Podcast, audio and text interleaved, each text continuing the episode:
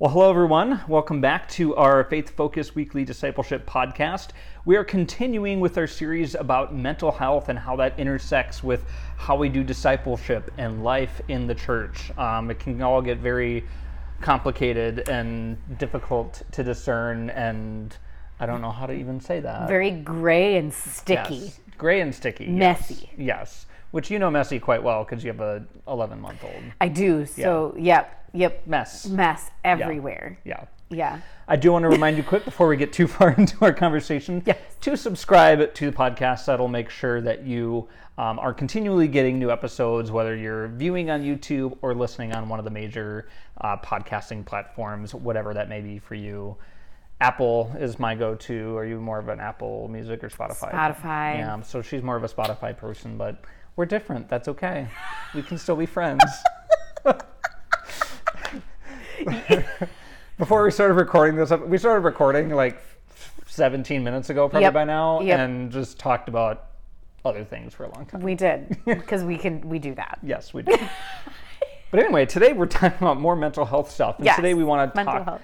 more specifically. Um, so in the pe- in the first week of this series, we talked about just kind of putting some definition around some of the things with mental health and defining a disorder. Mental health disorder is something that, in a nutshell, disrupts your daily life. Right. Yes. And then um, last week we talked about whether or not we find mental health concerns in the Bible. And while we said we can't necessarily diagnose anybody in the Bible, we can say that um, it does seem that there are people who had their daily life affected by what was going on in their minds and in their hearts. Um, and also just the fact that so many people resonate so deeply with some things that are in like the Psalms about like Right. how challenging uh, life can be sometimes. right.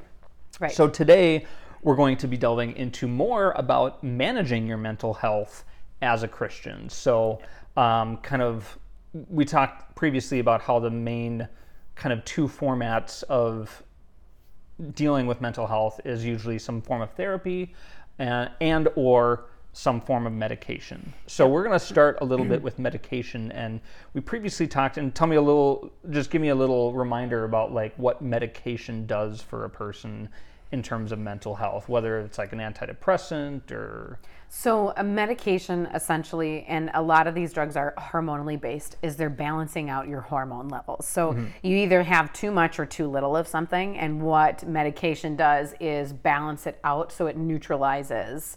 And, and we're talking about chemicals in the brain, specific chemical, biological parts of the brain that either are too much or too little. Um, and so, that's what medication looks at is to kind of neutralize mm-hmm. those parts of the biological brain of these things in our brain.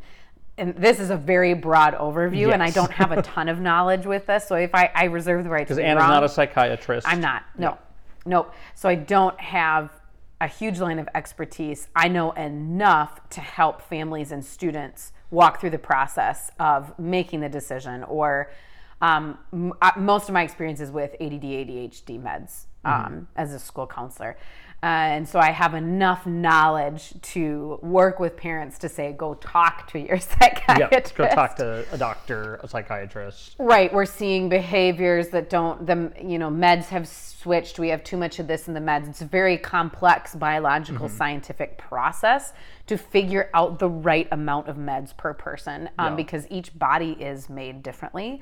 And so, from a biological standpoint, and so meds have to be accommodated to that. But essentially, the big overview is to neutralize and put your brain in a spot of functioning where then it can produce and function on a daily basis. And so the disruptions in your daily life will lessen significantly. So it's not so if, Yeah. if you're taking an antidepressant, it's not happy pills, No, no, no. which would be fun maybe. I don't know. oh my gosh, no. Yeah. Um, and so I, I remember a few years ago, I was having a conversation with some friends, and um, I kind of, or rather, I joined a conversation that was partway through, and they kind of asked me, they said, um, What do you think about antidepressants? Are they something that we as Christians should partake in because the Bible does tell us to be sober minded. So, um, what does that mean for us as Christians to take these things that might alter our hormone levels or brain chemistry or whatever? Before I give my take on it, I just wanted to ask your take on it a little bit first. I know you don't have as much to say on this necessarily, but I'm just kind of curious as to what you think about that as a Christian of of like of taking medication of taking medication and mental health. I think you know is part of it is if God created the brains to create this medication. Um, there's there's got to be a level of we got to trust the medication and i know that this is right now currently this is kind of a hot button any mm-hmm. the word medication is kind yes. of a hot button thing right now um, i think that for each person it's different to discern whether to take medication uh, whether to not take medication um, it's different for everybody i know people that take it all the time. Antidepressant medication. I know friends that were on it for a while and then got off of it, went into therapy, and haven't needed it since. Um, friends that still need it for a daily life. So it's all it all just kind of depends. It's a huge big pendulum swing. Um, so I think as Christians, for us to personally, my opinion, to personally judge um, medication just outright versus kind of having all the pieces of the puzzle. Man, I love puzzle analogies. Um, all the pieces. She's got a puzzle, puzzle in progress just over there. I do. I do lots of puzzles. Um, if we don't have the whole picture, it isn't our place to judge someone whether they choose medication or not to choose medication.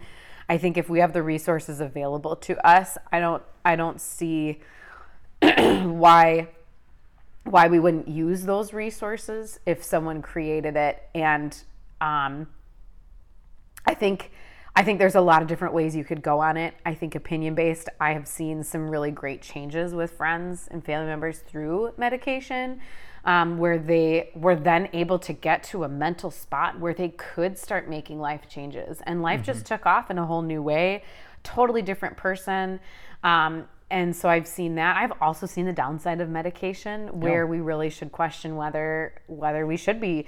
And so it's this very kind of big pendulum, gray and sticky, like gray and sticky thing that we have to I think understand the person and all the puzzles of the pieces. I think to outright judge someone for medication or to outright nick something or to say yes to something, even both sides of the spectrum, can get really dangerous. Mm-hmm.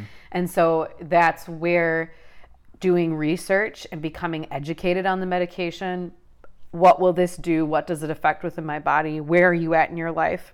Kind of taking all these things into account is really, really important when you're looking at the process of medication. Mm-hmm. And that's my opinion. Yep. Just and, clarify. and and you'll, no, that's great. And there's certainly a wide array of opinions on that. For myself, um, I do take medication on a daily basis uh, for depression, and I have now for several years. Um, before I took medication, and I kind of started therapy and medication at the same time, kind of combined. I started therapy a little bit first, and then got into the medication piece of it. Um, but for a long time, I didn't realize that I had like diagnosable depression. Yeah. Um, because some of the symptoms I read about, because like I questioned it for years, but some of the symptoms right. I read were far more severe than what I experienced. Yeah. And so I didn't think I was far enough on the scale of severity yeah. to need medication. I just thought I was weak because mm. I couldn't get it together. Mm-hmm. And so I kind of felt like um, you know, I, I, could certainly recognize that I had a really good life. I, you know, I had a stable family and I was getting an education and, you know, all my needs are met. I know that there are people in the world facing, you know, poverty and lack of clean water and starvation and war and all kinds of horrible things. And so I like, mm. I really denigrated myself for feeling terrible because I knew my life was actually pretty good that should have been my clue that there's a brain chemical imbalance because what I realized over time is that my default state was at a very low place. And so when things were going well, I was still feeling pretty low. Yeah. And then when things were not going well, I would feel really, really low. so eventually I got to the point where um, between consultation with friends and my therapist and a doctor, I did decide to go on medication. And once we got the dosage right, um, it changed my default. So instead of my default kind of being down here, it brought my default to a true neutral. So when things were hard, that was still challenging. But then when things were good, I could actually start to experience joy and like, mm. And it wasn't as fleeting and temporary as it was before. Um, and so coming back to what I where I started this question of people ask me like, as a Christian, how do you approach medication? Um, because the Bible tells us to be so reminded. Um, the way I've come to think of it, and reasonable Christians can absolutely disagree with me, but the way I've come to think of it is that my brain pre medication was not sober. Yeah. My brain was not yeah. designed to be operating at this low of a default. And so essentially what the medication did is bring my brain to a state of equilibrium and sobriety. It wasn't a false happiness. It wasn't happy pills. The pills don't make me happy. Right, right. They allow me to experience life normally. And so when things are hard, you know, things are still hard. Absolutely. The, the pills don't take that away. Right. Um, but I can process them more clearly and more objectively because I started off from a true neutral default instead of a really low default. And then when things are good, great, they're good. And so, like, I'd gone on medication for a while and then I went off for a while and I was fine for a while, but then I was kind of slipping again. And then I got back on medication and I think I'm just going to stay on. Like, I've stayed on it now for a few years and I think I'm just going to keep it there just because I don't have side effects. I've known people who have. Right. And um, I don't perceive any side effects. If anything, I mean, my metabolism is maybe slowed down a little bit, but that might also just be getting older. and not working out at all during 2020 and the pandemic, and it's just I'm still recovering from that two years later. It, I mean, probably. Yeah, but I think it's more that than anything my medication because I, I, was on the medication prior to the pandemic and didn't notice any ill. But effects. medication can affect weight. Yes, yes, it can. I don't know a whole lot about. Specifics. And I had a roommate who went off his medication, uh, off antidepressants because he didn't like the way it was affecting his weight, and he thought he was back in a place of more stability where he felt like he could emotionally. There's a lot of person, and there's a lot of personal choice oh, with yes. a lot of these, a lot of these medications, and so I'm always cautious of jump, jumping right to medication or mm-hmm. jumping no to medication. Like yep. there, there has to be this gray, sticky yep. ground. Yeah. Um, and I think too, as Christians, like pray about it. Yeah it, pray about it because if God's like, mm, not right now, cool, man. Yeah. If God is like, I think this might bring clarity, mm-hmm. then, you know, and so I just think, again, that comes in judgment of people's walks with God, people's journey with God. Um, and that, again, just loving someone right where they're yeah. at. Well, and prayer, I mean, I feel like when I finally got on medication, that was the answer to prayer that I'd been looking for for so long, and I was too not stubborn, but I just was too unaware to seek that as an as a possible answer. God had long been providing me access to it, but I never thought that that's what I needed. Um, and so, and how I decided to get on medication was with a Christian counselor and Christian community saying, maybe you should check this out. This is maybe something you think about because you're telling me things that are very, you know, very much a pattern on a daily basis. And so that encouragement from people who knew me well was really helpful and helped take away some of the stigma of taking medication. Like I had this big stim- stigma that like medication was for weak people or something like that. And like no, I know some very strong individuals yeah. that take medication and um it's when you realize it's oh, designed Kavan, to restore an imbalance, that, that, makes so much more. Well, I don't necessarily say that a lot, like because I'm I'm past feeling that. Right, so I haven't right. felt that in a long time. But right. like, yeah, I mean, I just I that's the stereotype that I kind of had. Um, I just thought I had to be stronger than what I was feeling. But that's very typical. Yeah. It's very, very typical. Especially I think for men. Because men Absolutely. have this like stigma that or this ideal that they have to live up to of like I have to be strong and I think that's part of it, and I would say on and women too in terms of um, uh, just as a new mom now in motherhood. If you're struggling Yes. with a lot of that, well, clearly I'm not a strong enough mother, and Yeah. I, I I'm not there for my kids, and that's such a falsehood. And I think that is a total card. Uh, I like to say cards. That is a card the devil loves to use. Yes. I think Yep. is that. Um, there's a sign of weakness. And so, really being discerning, you know, if we shut medication off, we might be giving the devil the, the open door that he's going to be like, and, was here we me. go. It was for me for a long time. yeah. And so, uh, because my neutral is now at or my default is now at a true neutral i'm eas- it's easier for me to recognize okay no that's that's a lie from satan right. i'm not going to believe that i'm not going to pursue that in my mental thought process because that's a rabbit hole that i don't need to go down we don't need to enter that. And so I think that, that that's a really good point in terms of that's that that medication or therapy or any of this type of stuff is a show of weakness, which is a total falsehood because any of it, medication or therapy, takes a lot of personal work because when you start medication, you have to find the right dosage. Yes. so you are going to be on an emotional, biological, absolute roller coaster when you start any type of medication. And this is across the board with any time. Think about chemotherapy. You're putting a whole lot of drugs in your system.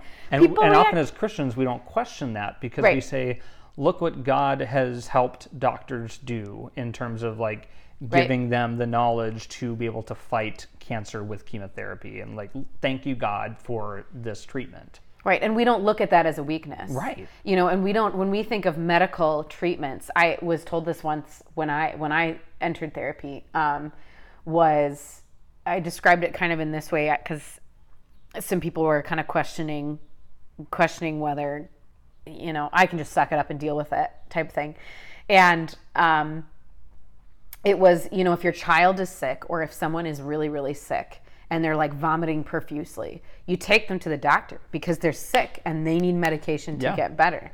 Mental health and being in that bottom is no different than that. Your your your friend your whoever that person is sick and they need to go to a doctor Yeah. to get help. Um, they're they are their daily life has been interrupted. They're not functioning from an hour to hour basis or they're not functioning on a daily basis they're only maybe functioning five minutes at a time. So they are sick they are not well. And so when someone is sick you take them to the doctor to get better. And so the kind of changing that mindset around mental health is is really really big because if someone isn't doing well and that's kind of an extreme example. Me Right. going into when i went into therapy was i had a very extreme life circumstance. Um, there's some people that i know that go th- see a therapist once a month just to check in. I'm doing that in a couple days. Just just for i have that as well. Now i'm, I'm very much away from intensive therapy at this time in my life. Um, and so my therapy is a checkpoint. Um, and so That's mine is now too. Yeah, and so it's it's like your physical that you get at your doctor's office to make sure your body's okay. And so um, just kind of thinking it in terms of in terms of that and again just like with any medical diagnosis or a doctor going i think it's stre- you know whatever there can be gray oh, in yeah. a diagnosis. There can be things a doctor might not know. The same things in mental health. There's a lot of gray and there Yep. could be things that aren't. And so if we think about it kind of like that so we're not over exaggerating it, you know, going in every time you have a cough. Might change with yeah but like we're not going to the doctor every time we have a cough. We're not going to the doctor every time we have a really bad day, right? Mm-hmm. So it's we're we're coming to find, you know, equilibrium equilibrium. We've got 104 fever and it's not going down. that's a problem Right. You you your your anxiety spikes are so high that you're sleeping in bed because you just you can't you can't face it. It's so you know all these different things. Okay, time to go in. So if we think about it kind of in that mindset, it kind of changes changes the lens a little bit on mental health. So we had talked um, previously in our conversations a lot about like neurons. Um, Yes. Which this gets very scientific and hard to understand, and neither of us are experts on that. Right, yes. Um, you did just show me a video that she's going to send me that I'm going to um, link in the co- the show comments, episode comments below, so that you can watch it because I think it's really helpful. Um, but what are these neurons, and what do they do, and what what's So our brain is made up of billions of neurons, okay? And these neurons essentially are how we learn everything. So our brain is one of the most moldable parts of our whole body. Our brain can move and change until the day we die. So we can always learn a new habit. It gets harder as we get older, um, but we can. does. it does, yeah. And I don't know the whole science behind that. I just know that that's part of it. yeah. So, someone else that knows That's this- why kids learn so much so quickly. right because their brains are growing at such a rapid pace um, and so that's why doing languages at a younger age is better because your Yes. brain your brain I tried Hebrew in my 30s in seminary. I'll just leave it at that. yeah so and multilingual kids also have different parts of the brain that anyway okay that's a whole different thing Yeah. um, but um, so the neur- billions of neurons in your brain essentially make your brain grow and stronger. And so what the video that he's going to put in the chat is what I use with fifth graders to teach fifth graders about their growing brain and how when maybe a subject is really hard to learn, you have to keep at it and keep failing and keep at it. And what you're doing is you're building up your neurological network. Mm-hmm. And so you're a So connections between neurons. connections between all these little neurons in your brain. And once you the more you do it the more stronger the it's like an electric connection between the 2 mm-hmm. neurons the video will talk about.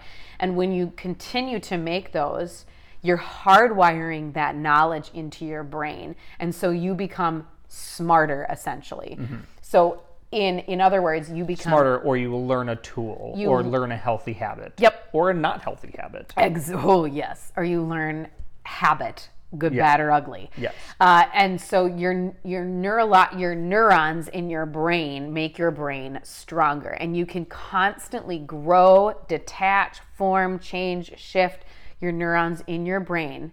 They will never you can they will never stop growing, moving, changing until you are brain dead.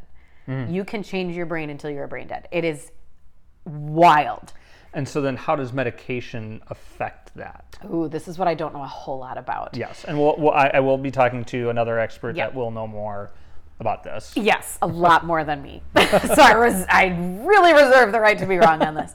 Um, so what medication can help do is it balances out the chemicals in your brain. So certain things that light up in your brain, certain areas of your brain, um, it helps to kind of neutralize those. So then you can start building neurological healthier habits. Or rebuilding. Apps rebuilding. So, yep. So either building or rebuilding.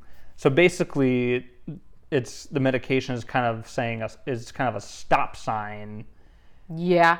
To imbalances in your brain so that you can stop the imbalance and then create new neur- neuron connections. Yes, yes. And this is a Healthier, super, hopefully healthier new neurological. hopefully healthier neurological connections within your brain. Yep. Um, and this is a very broad overview. Yes, very broad. This is um, this is my basis knowledge Mm-hmm. in order to help students and families understand um, how to help their child succeed academically in school Mm-hmm. to, to the student's best ability.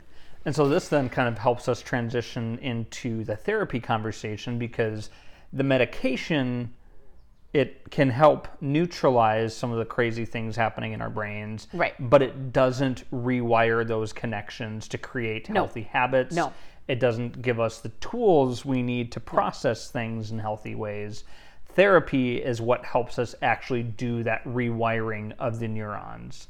And so um, you gave an example um, in previous discussions that you and I have had about like if you're cooking something and you get it wrong. Oh, tell, right. Tell, tell me about that. Okay, so I when I was t- what 21, 22, I entered into um, pretty intensive therapy, and therapy is always Pandora's box, man. You never know it just you start with one thing and then it opens everything else. Yes, it does. Um, and so, um, in I started. I lost my mom when I was 19, um, and my world just kind of fell apart at that point. And um, I didn't get help for a while. I should have gotten help way sooner. Um, eh, so goes life. It is what it is. Yep. Um, and so when I did finally get help, um, we discovered underneath a lot of the grief was I had no self esteem. Mm, yeah. It was all my forwardness, my happiness, everything was a total cover. It was an mm. absolute mask Yeah. of how I really felt about myself. And so my my neurons, my habits of how I thought about myself were way down here. So mm-hmm. my for example, my therapist at the time asked me because I was in therapy once a week, um, very intensive, and asked me to keep track in one week, so from one therapy appointment to the next, to keep track of how many times I said, thought, or whatever a negative comment. So it would be like, "Oh, Anna, thanks for singing on Sunday. It was so great. Pff, uh, you know what? No, yeah, no, it, I just like sang and made it up. I can't even think anymore because my brain doesn't function that way anymore. but like, instead of going, "Thank you so much. I really appreciate that," and taking it on, I would be like, no, you know what? It really was everyone else on stage. Did Yeah. they? They really, really like they were the ones that made it really easy to sing. Yeah. Um, that's a negative comment about self. Um, I um, got up in the morning, looked in the mirror, and would go, oh, "My God, really, your hair's so ugly. Maybe you should try makeup. God, you just, ew, what is that? Ugh." And I, ugh, ugh. That's like five different yeah. negative comments. Yeah. Um, and laughing about yourself, going, "Oh well, I, you know what? I'm just horrible at that. So you know what? Just keep it going. Whatever." That's a negative comment. I lost track after one day Wow. the amount of negativity towards self was astronomical. And so this, This was a result of a pattern of neurological connections in your mind that caused you to think that way. Yep, and we could go back to as early as a baby to some of these neurological connections, which I've done a, a lot of work on, but that's a whole different conversation for another time. Um, but yes, so this was years and years of buildup. Um, and a lot of it too was I'm a super active, loud, I'm a big personality, and that doesn't fit into school classrooms very well. and so I would just get a lot of heat as a kid. And so a lot of the buildup of that is very complex. There's lots of layers to Yep. it. Yep. Um, but essentially, I got to the age of 22 with no self esteem. Yeah. Happens sometimes. yep. So, um, and it doesn't help when you lose your mom when you're 19. I mean, it's the little things. Right. Um, so, That's a big thing, but yes, you know, so uh, I'm in a really healthy place right now, which is why I can Laugh I can laugh about it. Um, very very healthy. Uh, so anyway, so this started my journey of basically rewiring the neurological network of my brain, and so that my basis of my brain was negative, can't do anything. So when we look at the example of cooking, the old neurological self if I was cooking a pie and completely failed at cooking the pie, the old Anna, my gut, if I'm really tired, I do this too. Yeah. Really, really tired. Um, is my old neurological network would say, "Ah, Anna, you could never cook in the first place, and you know what? You you didn't have a mom to an adult mom to help you out, um, and so you know what? You just you just, oh God, man, it just sucks. Yeah. I don't, I'm so bad at this. I'm not, I don't even think I want to eat pie ever again. Um, I'm, you know what, maybe I could just laugh this off as a joke and be like, ha, I guess I'm not a good homemaker and make some joke about women in the kitchen. So then everyone will think it's funny and no one will like think I'm less than. How can I turn this around so no one can think I'm less than? Yeah. Very convoluted process. Very, very over pie. Yeah. Over pie. Over pie. This is what depression does to you sometimes. So so so that's what I, I'm never gonna t- I'm never gonna do it again. Now years later, I've done a lot a lot of hard work.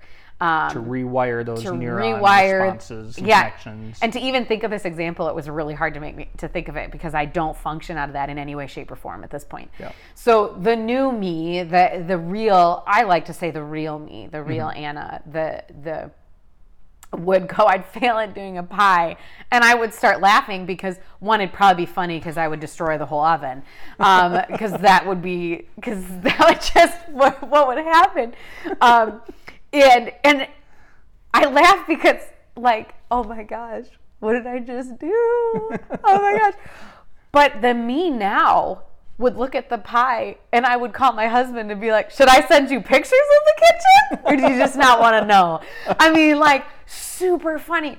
I would look at the recipe, try to figure out where I went wrong, maybe give myself like 24 hours. I wouldn't go right after it. But the new me is in no way, shape, or form does Yeah. messing up a pie reflect who I am Yeah. as a person and what I'm capable of. Right. And just because I messed up a pie does not equate to failure of life, failure of person.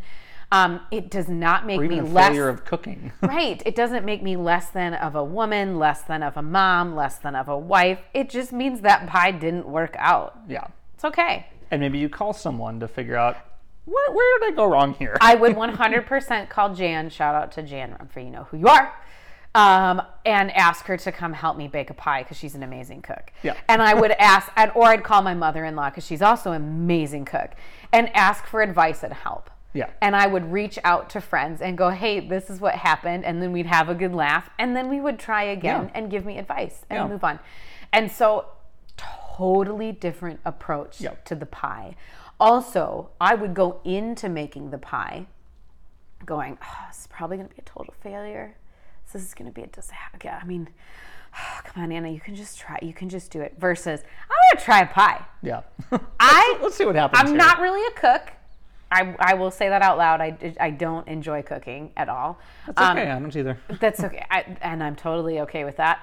Um, I'm going to try this pie. One, because I'm crazy. And two, like, why not? Why not try a pie? Because I can Yeah. learn something from it. Yeah. It's a totally different mindset. Yeah. So I essentially, my old neurological pathway, what it looked like was this. Here's the visual of what we used in therapy was it was like this i picture this old like the first ford vehicle okay? Mm-hmm. Where like the wheel is sticking out and you had these big tires and whatever. And and it's stuck just back and forth in these deep ruts mm. that were just muddy and like just Yeah. back and forth and back and forth. And every time it would just get deeper and deeper. And i'd been functioning out of this mud pit Yeah. Gross Functioning. functioning out of this mud pit. Um, and what I did was essentially, and this was like a whole highway of just dirt muck roads that I'd been living on for how many years. Right. And what I did was I rebuilt a highway so the car could just keep rolling. Yeah, there's bumps and ruts in the road because Yeah. there always will be. But we move forward and we keep going. Yeah. And what happened was as I was building this new highway in my brain, these new habits, this new way to think, was the mud pit road that I was stuck in. Essentially, what happened was there was flowers that grew, grass mm. came back, there was growth, and this this beautiful visual of my brain growing into the true self, and um, The true self that God wanted you to be along. Absolutely. Yeah. And I can always wonder if my mom hadn't passed away at 19 where God would have led me, you know. I can I sometimes I sit I'm in a really healthy place. So I can sit and reflect on that now in a very healthy positive way. Hmm. Um and so sometimes I just wonder Yeah. because so much of my journey and mental health journey and neurological rebuilding and the science of the brain and all this stuff has to do with that pivotal moment Yeah. of life altering, completely life changing moment of losing my mom, and um, and where I am today in my walk with God and what God has done with that. I mean, talk beauty out of ashes. It's been incredible, and and the whole journey of mental health and everything that I've been through, and I'm still growing and I'm still learning. I have a kid now. It is hard to be a mom without your mom Yep. there are just times you just want to pick up the phone and you just can't. Yeah. Um, so there's new struggles that come with that. Um, but there's great growth that comes through that. And so to to and that's a very simplified version of Yes. it. I have bad days. Yes. Yeah, we Um, all do. We all do. And so just kind of the growth and beauty that's come out of that and and the community that God has surrounded me with and the therapist that God has connected me with and the just the mental health outlets that I've been able to provide for other students and families because of my own journey and what God has been able to speak through that to others Yeah. has been absolutely incredible and just um, just an amazing journey that's still going. Oh yeah. I'm a little nervous. I'm like, okay, what else you got in the store, God? Okay. Um, but there's there's just in terms of just to ro- rope it back, the neurological makeup of your brain. I rewired my Yeah. brain. And part of the secret is, and this is a good tip I use with my students, part of how I rewired my brain is I had post it notes everywhere. It's the post it note trip. Okay. Um, this, my shout out to my first therapist that taught this to me. I use this oh my gosh. So I had post-it notes on my mirror. I had post-it notes in my car. I had post-it notes um, next to my bed, and they all said things like, "You are a beloved child of God. You are beautiful. You are worthy. God loves you. You're you are magnificent. You are stunning."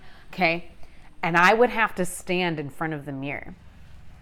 I would get up in the morning, and the, the ones in the mirror were you. Mag, you're magnificent. You're a beautiful child of God. Um, and there was one more, and I would stand in front of the mirror and look at myself in the mirror and read them out loud. Mm. And for someone who has no self-esteem, it is one of the hardest things you will ever do in your entire life. Yeah. Nobody believes me until they try it. Hmm. Look in the mirror and look at yourself, and you have to say with confidence, "I am beautiful." I am beloved by God. I am beloved by God. And man, oh man, I would say it and go, You are beloved by God. This is so dumb. I would do that. And it was painful. There were some mornings I would get up and I would look at the post it notes and I'd be like, I can't say that out loud today. I'm not beautiful today. Like, and I would sit there sometimes in the bathroom for like 20 minutes because I would mm. force myself to say it. I did that for months and months and months on end. And I would get in my car and I would I would turn that's you are a beloved child of God. I don't believe that today. I'm going to say that again. You are a beloved child of God. Still don't believe it today. I'm going to say it one more time. Mm-hmm. And I did that for months and months and months until finally it became truth. wow. So I can wake up in the morning and go, Woo! It's a mom kind of a day. You are a beloved child of God. Amen. Mm-hmm. Perfect. And there's some days where I'm not great at saying it, Yeah. But that's what it took. Yeah. So it was repetitive. It was repetitive action. It was a movement of the Holy Spirit. I would argue a huge movement of the Oh, Holy absolutely. Spirit. Um, and I completely rewired how I saw myself. Yeah. And it was hard work. It was exhausting. I could only work when I was in intensive therapy that first year. I could, well, for first six months, really, I could only work for five or six hours a day. I could not work a full shift Wow. because I was so tired and I was so emotionally and physically everything exhausted. So I couldn't really work. Yeah. Um, and it was the grace of God and the provision of others that I was able to like eat Yeah. and pay rent Yeah. um, and get through that period. Um, and the community, the community of God that got me through all that. Um, and I just was I yeah I'm a totally different person now We are than new when creations. right right. And so the that your sermon on sunday the fire you know sometimes the fire can be good. Mm-hmm. Sometimes i'm like god really? Less fire please. Less fire. A little bit less. little bit le- i get it. I get what you're doing. Can we pause Can we turn on the fire extinguisher? And... for like a minute. Um, and so, but that's just, I mean, talk about communication of the Holy Spirit and and a total just rethinking of the brain. Um, but it was a lot of hard work. It was extremely exhausting. Oh, yeah. And no one saw it. Yeah. No one knew the extent of what I had to do every morning to get up every morning and to say to look at myself and go, "You are magnificent," mm-hmm. was excruciating. Yeah. Absolutely excruciating. But no one knows. Right. No one can see Stuff that. they can't see. Right. It's not like I was gaining more muscles. Yeah. I was. You just can't see Just it. in between your skull. Right. You just it's just the neurons in your skull. You can't Yeah. really see it. And so when we're working with our I'm getting back there. I'm not going on so long a tangent. so when we're rebuilding and we're, we're growing muscles in the neurological network, and we're and my example is very extreme and very intensive, um, and it was my choice to do that Yeah. my choice to go through all that because you have a choice Oh, yeah. whether to rebuild whether you want to rebuild your brain or what decisions you make that's totally ball is in your court like i said one therapist will never work harder than you will ever Yeah. so your choice to make that decision. I made the choice to do it. Completely paid off in every way shape or form. I am i love my life. God has been god's so great. Yes. and that's why i wanted to talk about mental health because i wanted to share this with others because i think it's important that people know that god was involved in my mental health journey and god was involved in the science of the neurological network of my brain to rebuild it. Yeah. and that it's really really important when we're so from a if i put on the school counseling lens and we look at a neurological makeup of a student and they're really struggling with something how can we help them rebuild that neurological network to think of themselves differently? When a math i'm horrible at math so i always go to this. When a math problem is really hard how can we Two plus two is 10 uh the i'm just kidding. I, I said 2 plus 2 is 5 all year to the students and it drove me nuts that drove me nuts this year. It's really funny. Um but how can we build up confidence of a, of a student to recognize that we have to keep going back to that math problem and working at it again not because you're stupid or not because you just you'll never understand it because you're starting to build and rebuild that neurological network and it hurts yeah. and it takes time. Yes. It takes time. Yes. Oh my gosh, in the world of instantaneousness because of technology, we are horrid at this. Yes. it takes time to build and grow those muscles. You don't become a bodybuilder overnight. No. That is years and years and years of work. And um, you don't become a singer or an artist overnight. That's years and years of work and hours of dedication and time and process. So, when we're building our neurons, when we're building those more muscles in our brain, it takes time and process. And that's where God is, I believe, in my opinion, Yeah. is in that process of the neurological rebuilding. Because, man, like, you're not doing it alone. No. I don't know how people. I don't know how people do it alone. I have no comprehension of how I, I wouldn't have been able to rebuild my brain without the encouragement of others around me, the community, and the whole movement of the Holy Spirit saying, "Keep going, keep Mm-hmm. going, keep going." Say it one more time, but I don't want to. Um, and so they're all things we can't see, and there's just this this great movement of community and absolute discipleship that happens Mm-hmm. through that. And so I just that neurological makeup of your brain, I don't have the exact science of it, and we're still studying the brain Oh yeah. There's Because- still so much to learn. because it is so the brain is so complex. There Mm-hmm. are just things I mean, it is an absolute incredible part of your body. Yeah. And the way I mean, I like my elbow personally. But well, I mean, and the way that God has connected the synapses, in my opinion, has created the synapses that keep growing and growing and can change and shift over time. I mean, it's crazy. it blows my mind. and it's just an absolute incredible um it's it's just incredible how our brains are Yeah. created that way. I went on a huge long tangent. That's okay. So, uh, so talk a little bit more about what therapy is and what therapy isn't. I- I'm just going to run through some things about what therapy isn't because there's a lot of misconceptions about like, oh, therapy is this or therapy is that. Yes, So yes, and it is almost 11:30. Just Yes. heads up. Okay. it is not someone fixing your problems. Nope. Nope. It's not somebody just giving you a solutions like, No. here, do this and everything's fine. Nope. It's a lot of work. It's a lot of work. It's not just like laying down on a couch. You may lay down on a couch. I, I have. Yep. I sit on the couch in my therapist's office, but I could have laid down. I don't think he'd care, but Right. it's not necessarily that. Um, it's not a one-time thing. No. It takes time. Like if you injure your leg, there's a lot of rehab that goes Yep. into rebuilding strength into your leg because you maybe have to take time off your leg and rest it and then you start to rebuild it. So kind of like we restore the brain to a natural point. That's the resting it period. Yep. And then we have to rebuild that strength and rewire the way our brains work. right. Um, therapy does not make your circumstances no. go away. Therapy cannot change your circumstances. Um, and the therapist doesn't automatically just take your side. So if you're if part of what you're struggling with is a conflict with a person, whether it's a family member or a friend or a coworker, a therapist isn't automatically going to say, "Oh, you're right on everything." Um, A therapist good shouldn't. therapist. A therapist Yeah. shouldn't. Yeah. Um, from what I was taught in grad school, what I've researched, my experience, my own, I've had two therapists, um, and other therapists, friends that I've talked to. A, par- a therapist should never.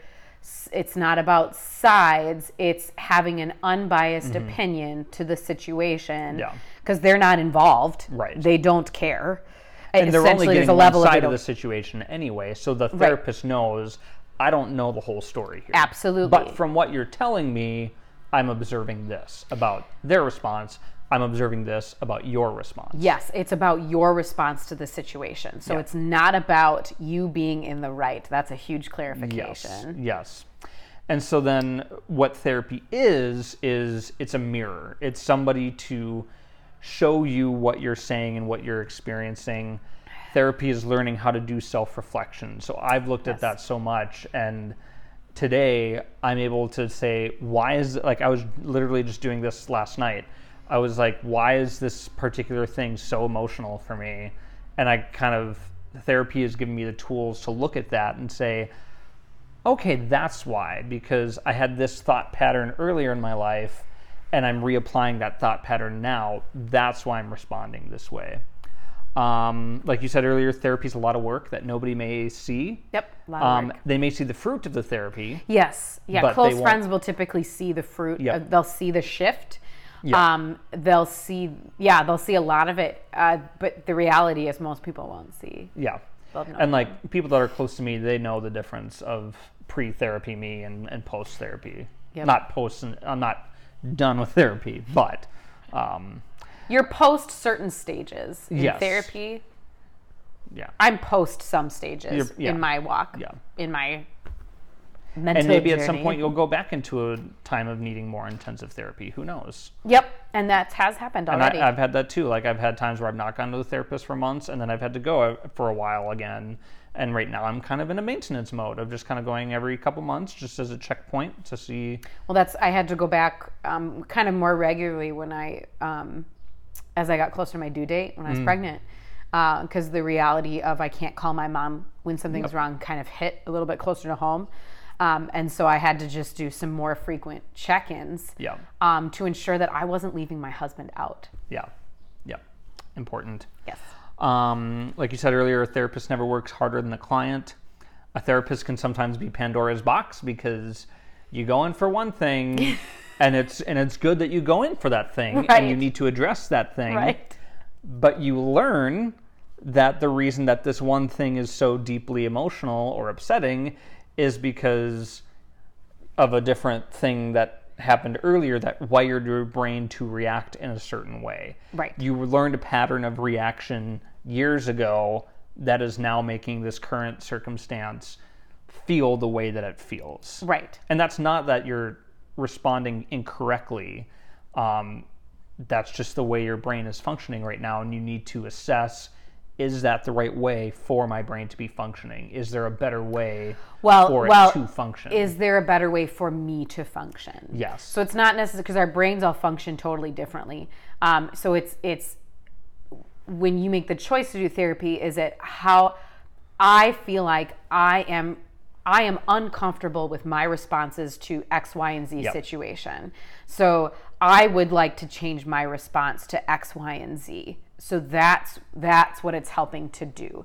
Because we each process because we all grew up in individual different homes and mindsets and all that kind of stuff. and we may all love God, we're going to have different approaches to stuff. Yeah.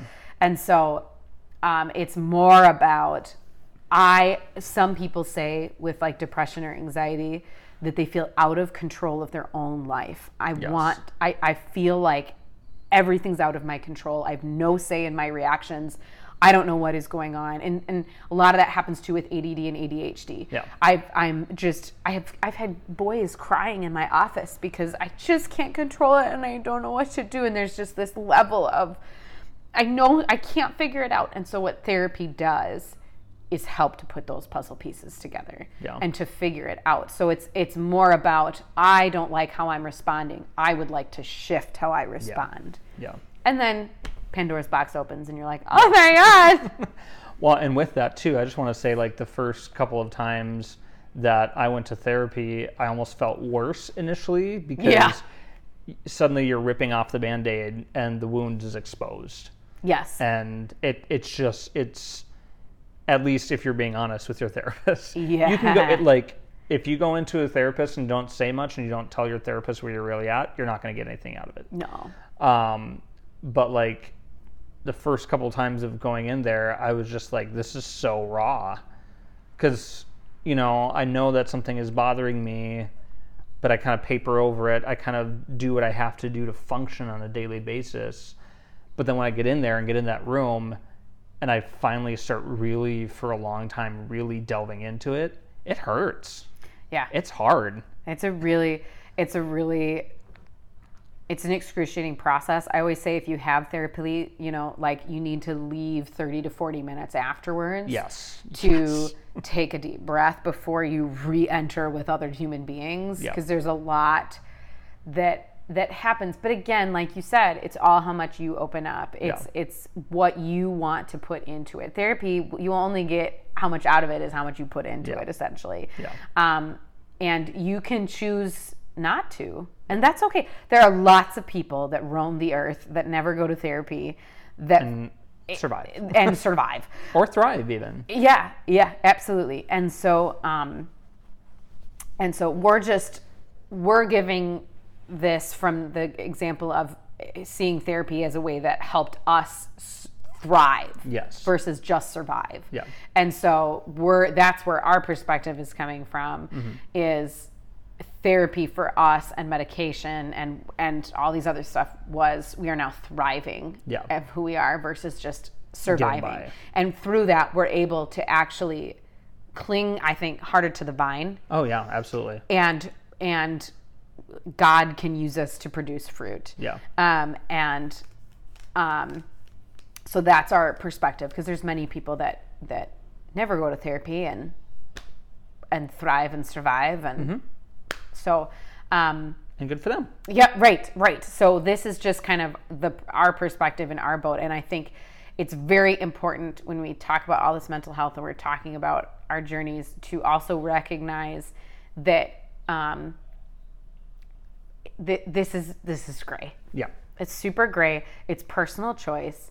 Um, I think to put all your ba- eggs in the basket of mental health is just as dangerous as putting no eggs in the basket of mental health. Correct. And so we need to have this balance between eh, the significance of mental health because we do that even with cancer, right? You have mm-hmm. radiation before you move to chemo sometimes, or you only need radi Like there's different steps within the Yeah. medical field. And so we need to treat mental health as the same way. Yeah. And so we need to ensure this kind of balance between the yes and no of mental health Yes. is really, really essential. Yep. So other things to cover fairly quickly. Um, there are non-Christian therapists or therapists that don't necessarily say they're going come at it from a Christian perspective, and Christian therapists.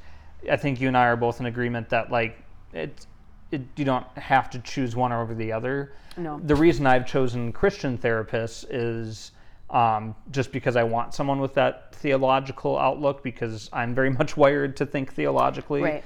and so um, a lot a lot of therapists christian or non-christian will use a lot of the same tools Absolutely. in a lot of cases Absolutely. but a christian therapist will also use the additional tools of scripture prayer and those kinds of things Right, and one of the things we talked about earlier too is that oftentimes your relationship with your therapist is very much a discipleship relationship. Yeah, yeah. And I completely agree because it's someone that's, I mean, here at Faith Covenant, we talk about discipleship as walking with someone, with God's word, with other people.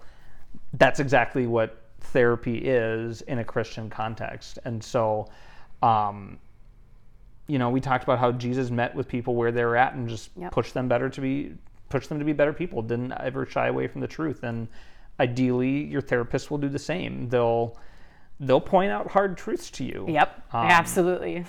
You know, like we said earlier, they won't just automatically take your side. If there's something that you need to work on, they will tell you. You need to work on this, and they'll do it lovingly. Oh, absolutely, absolutely. But they're gonna they're gonna give you truth Yeah. Yep. Um, because you're there to hear truth. yeah. Therapy is Should be anyway. Should like be. we said, it's a process of discipleship. It's a refining. It's um, going through the fire, like we talked about earlier. Yeah. It's iron sharpening iron. It is not easy stuff. Nope. Um, therapy can happen in a group. So sometimes therapy happens in family contexts. Yep. Um, you know, people can go in there as couples therapy. You can do family therapy. Looks like a lot of different things. Yep. And You can do there's play therapy for young kids. That's Yep. a whole different yep, thing. There's all different types, which you have another friend coming on that we'll talk about. sure. She'll have much more knowledge of that Yeah. than I will. So yeah, and so and then like we've said earlier, we've kind of already talked about the rest of what I was planning. Um, but like, of course, prayer is a major part of all of this. Absolutely, It's yeah. not saying that oh, do medication and therapy, but don't pray. No, no, no, no, no, no. Like my every time I go to therapy, my therapist prays for me, Right. and Right. you know, prayer is absolutely essential in all things. Yep. I think we just need to realize that prayer is sometimes answered in more than one way. And one way for me that prayer was answered was providing a therapist and medication. Mm-hmm. That was an answer to prayer for me. Um, and likewise, community. Like I, I would not have gone to therapy without my community of friends that I have around me. Because a few years back in 2015 is when I started seeing a therapist. Um, I had two friends within a week that knew me really well that both said, I think you need to see someone. Yeah. And ha- hearing that from two totally unrelated people who had never met each other that know me from completely different contexts of life. Like one was a high school friend, one, one was a friend that I worked with in youth group at Faith. Um, two completely different people both said within a week, I think you need to talk to someone. And that was like, okay, I think I think God's trying to tell me something. hmm. So, yes, I mean all of that to say is healing from mental health stuff is a very difficult process. Yeah. It's not just a band-aid over a paper cut. Yep. It's highly involved, it's complex, it's gray and sticky Right. it's it looks different for different people. Um, we just hope that you feel empowered, um, whether you're listening or watching this, you feel empowered to seek healing in the ways that you need to seek it. Um, whether that's intensive prayer, intensive therapy, non-intensive therapy, medication, no medication, whatever that looks like to you. Um, don't be afraid of that. Don't be afraid of um, of admitting that you need help. Jesus came as a healer. um, Jesus didn't come to just you know have a party for the people that were already, already fine. So And and yeah, yeah, I totally agree with that. And I will say as a side note, I talking about like early habits and all these things. Um, moms don't feel pressured that you need to raise your kids to be this perfect mentally Yes. health. The reality is And every- dads. and dads, yeah, Parents. I sorry, mom perspective. Um, all parents. Um, everybody has trauma. Every single person has hardship, which as Christians, I think there's a deeper understanding of that. Um, and at, at least in my experience with my Christian friends of community, that there's a deeper uh, knowledge that life is not uh, all roses. all roses. Um, and so, just in terms of nav, how do we navigate all this? I know as a parent, I felt I feel pressure sometimes to like, oh, I just bopped that thing. uh, feel pressure sometimes to like make sure my child is mentally healthy. The reality is, I'm only human, Mm-hmm. and my kid will turn around and look at me when he's 30 and be like, Why did you do that, mom? I'll be like, I don't know, because it's what happened then. And that's fine. So, That's just how we rolled in the early 2020s. yeah, this is how this is how we roll. so, um, I kind of feel like mental health has come with this like pressure cooker with parents that we need to. And I always say that's why I exist as a school counselor is mm, because you yeah. as a parent don't have to have all the answers. You as a parent don't have to have it 100% correct. I'm coming together with you in community. We don't have to believe the same thing. We don't have to have the same morals even. I'm coming into community with you to provide that level of support where you might need it as a parent, as an aunt, as an uncle, as a grandparent, as a sister, brother, whatever. Um, and so that's why people like me exist in my role Yep. to provide that community We are support. not designed to function alone. we cannot function alone. No. Nope, can't do it. No. So, so that's, I just want to be sure that was also on the yeah. table. We could probably talk forever about this. I do need to get my kid up. Yes, we do. And uh, we've kind of exhausted what we wanted to talk about anyway, and I'm sure you all have things to do as well. So yes. thank you so much for joining on this journey, and we'll be continuing this journey into mental health next week. Thank you very much and have a great day. Bye.